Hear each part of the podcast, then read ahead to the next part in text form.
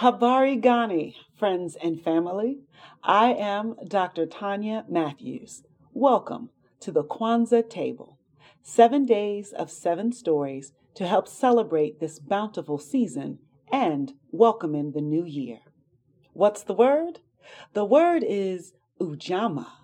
Ujamaa means collective economics. Today is the fourth day of Kwanzaa, the day in the middle. So, to get us over the hump, I'm going to share two stories of two very different meals. Both will help us understand the principle of the day. The first story is about the King's Feast. It's an African folk tale. The second story is about the farmer's calabash stew. This is an original tale inspired by the many stories I have heard. First, the King's Feast. There was once a king who decided that he wanted to give a party for his entire kingdom. Everyone was invited. The king would provide everything all the food, all the entertainment, even all of the going home gifts. The only thing he asked was that each family bring a gourd of wine. Each of the gourds of wine would be poured into a huge pot from which all would be served. The villages were buzzing with excitement. People were deciding what to wear, wondering what dances they would do, what stories they would tell. It was going to be a wonderful and exciting party. One farmer was talking with his wife as they were getting ready the day of the party. The farmer grumbled, Why should we spend good money on a gourd full of wine for the king's party? Isn't this party supposed to be free? The wife responded, Oh, but dear, the king is just asking for one gourd of wine.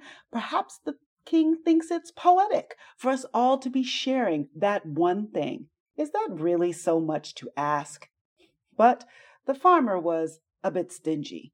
Thinking himself clever, he replied, No one will notice one gourd of water in a big pot full of wine. So the farmer filled his gourd with water instead of wine. Finally, the party had come. All the people were gathered and seated at the many, many tables around the king's great castle in front of the king's great feast. Let every cup be filled, the king shouted, that we may drink to the future of our land. May this party be as fine as the wine we are about to drink. And with that, everyone raised their cups in cheer before they drank. The farmer the stingy one, took a sip of his wine, but when he tasted it, he spit it out and threw his cup down and shouted, This is only water. But as the farmer and his wife looked around, he noticed that all the other attendees of the party had the same complaint. It seems that the farmer was not the only one who had the idea of putting water instead of wine into his gourd. They had all done so, and well, they had all prospered in the way that they had decided to support the party. The second story The Farmer's Calabash Stew. In another kingdom, a very different kingdom, there was once a village that had a great feast tradition, annual feast day, and one family would serve the entire village. Now, the village wasn't that big, but still, it was a very big deal for one family to host them all. One year, the blacksmith's family would host the feast. Another year, the seamstress's family would host the feast, and on and on. It was hard work, but truly joyful and fulfilling work. And no one ever complained, and no one ever competed. Every year, no matter what, that year's feast was better than the year before, and the villagers all congratulated and extolled the kindness and the cooking skills of whichever family hosted. And on and on the tradition went. The host was always generous, and the guests were always grateful, through good times and through bad times. Then, one year, it was the farmer's family's turn to host The farmer had been looking forward to his turn for years and had been preparing and planning for this for quite some time. But when the year came, so did a great drought. All the farmer's crops died. His family had nothing except a single calabash tree in his front yard that he really never even thought of as a crop. But it was all he had. The farmer was ashamed and disappointed because his plans for a great feast were ruined. But his wife and daughter reminded him this is not a moment to show off. This was their moment to serve. The farmer knew his wife and daughter were right.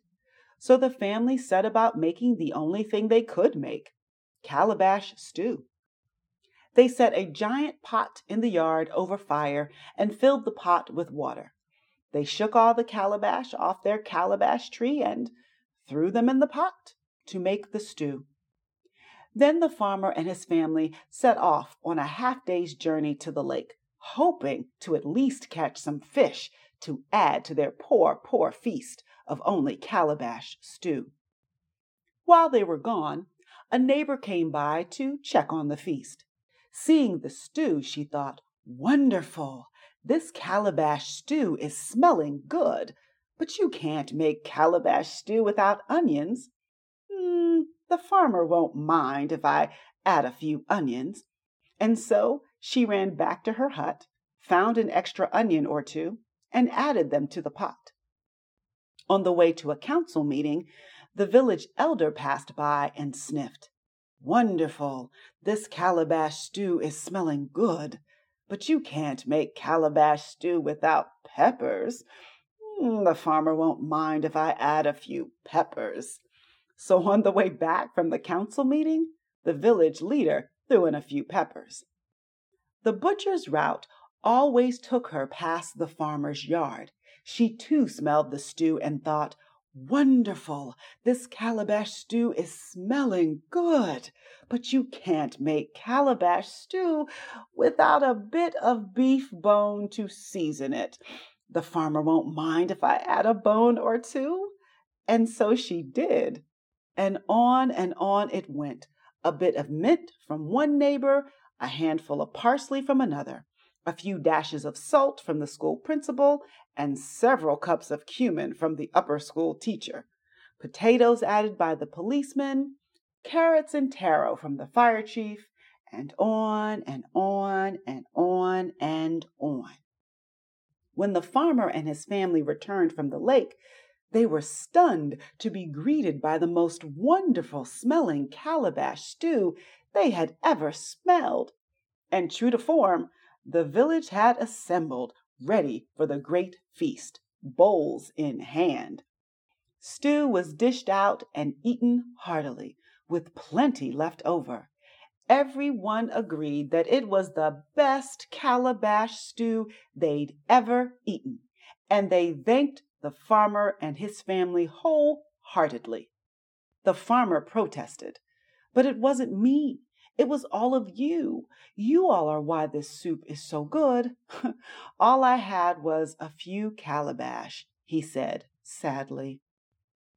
Then the village elder stepped forward and patted the farmer's shoulder. Ah, no, farmer, she said. This feast has always been about each of us sharing what we have with each other so that we all prosper and in your time of greatest need, you reminded us why we feast. You chose to give all you had. Anything we added was simply a sign of our gratitude, because this calabash stew is the most generous feast this village has ever received, and that is why it tastes so good. And with that, I think the moral of our two tales is clear.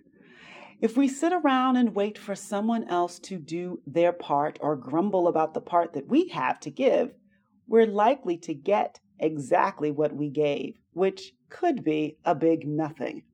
But when we work together, do the best we can, give what we have so that the whole community can prosper together, well, then, you might just get the best calabash stew you've ever had and won't have to worry about your wine glass being filled with water. Habari Gani, Ujamaa, Ujamaa Collective Economics. That is the word of the day.